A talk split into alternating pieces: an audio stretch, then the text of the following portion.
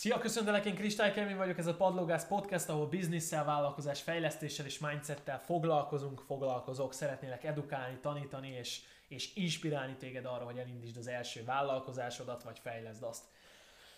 Hát 2021 az utolsó évem, ami azt jelenti, hogy nincs vége, vállalkozni fogok tovább, egyelőre úgy látom. Szóval 2021 az utolsó évem, ezt írtam föl január 1-én a saját kis noteszembe, a saját kis naptáram első oldalára, mert hogy mintha az utolsó lenne, 2001, 2021 az utolsó, és nagyon sokszor most már a napokhoz is ezt írom fel.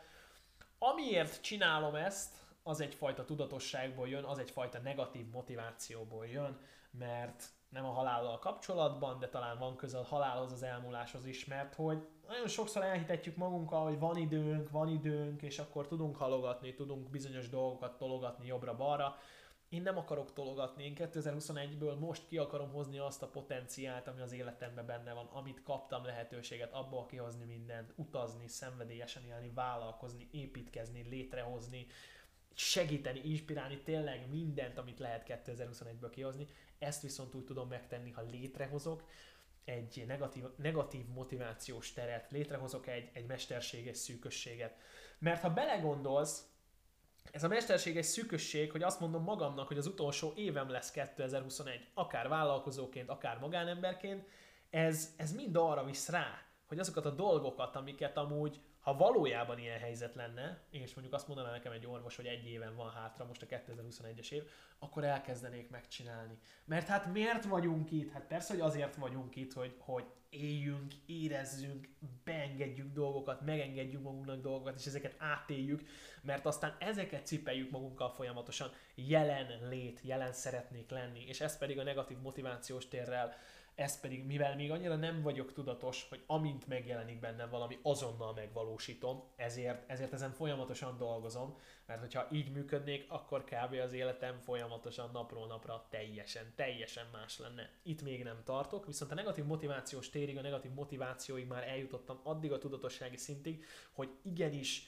valamilyen szinten beleteszem magam egy büntetésbe, egy mesterséges szűkösségbe, ha nem hozza ki Kevin magából azt, ami benne van. Mert ugyanezt csinálod te is, folyamatosan lebeszéled magad dolgokról, azért, mert még van időd.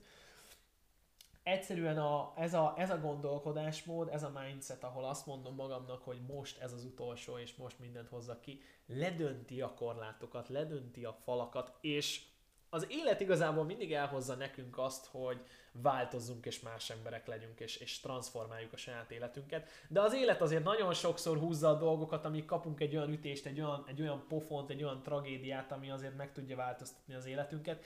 Én ezeket nem szeretném megvárni, én tudatosan meg szeretném ezeket előzni, tudatosan elébe szeretnék menni, és azt szeretném mondani, hogy most vállalom a munkának, a belerakott energiának, ezeknek a döntéseknek a fájdalmát, mert ez még mindig százszor, ezerszer kényelmesebb lesz, utólag visszanézve, mint amit az élet ad. Amikor az élet nem kérdezi meg, hogy milyen körülmény van körülötted. Mert lehet, hogy az élet akkor hozza, amikor a legutolsó dolog lenne a számodra, hogy ta- transformáld az életed, akkor az élet nem fogja megkérdezni, hanem egy olyan gyomrost ver be, amit öt teljes padló lesz. Ez is működőképes. De ha tehetem, ha mehetek, ha csinálhatom magamtól, akkor miért nem mennék előbb?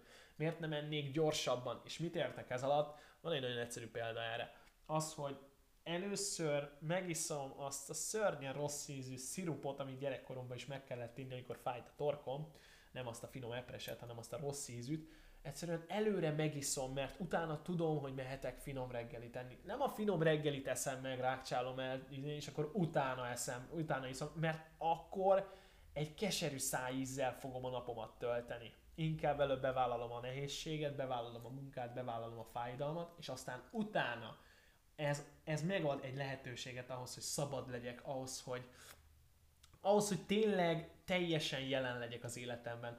Szóval 2021 az utolsó évem, ezt írtam fel a naptáramba, lehet, hogy a mai nap az utolsó napom, ezt írtam fel a naptáramba, meglátjuk, hogy mi lesz. Kívánom neked, hogy 2021-ből ami benne van, az kihoz belőle, és folyamatosan, de folyamatosan kérdőjelez meg azt, ami körülvesz. Miért ne lehetne nagyobb, miért ne lehetne mélyebb, miért ne lehetne szeretetteljesebb, miért ne lehetne nagyobb bőség, miért ne lehetne nagyobb szerencséd. Folyamatosan kérdőjelezd meg, és ha negatív motivációs teret létre tudsz hozni, akkor meg is fogod teremteni ezekhez a lehetőséget, ezekhez, a, ezekhez az esélyt. Köszönöm, hogy itt voltál, ez lett volna a mai podcast, a mai videó. Kövess be minket Youtube-on, Instán, Facebookon, hagyj itt valami kommentet, a következő epizódban pedig találkozunk. Köszönöm, hogy itt voltál.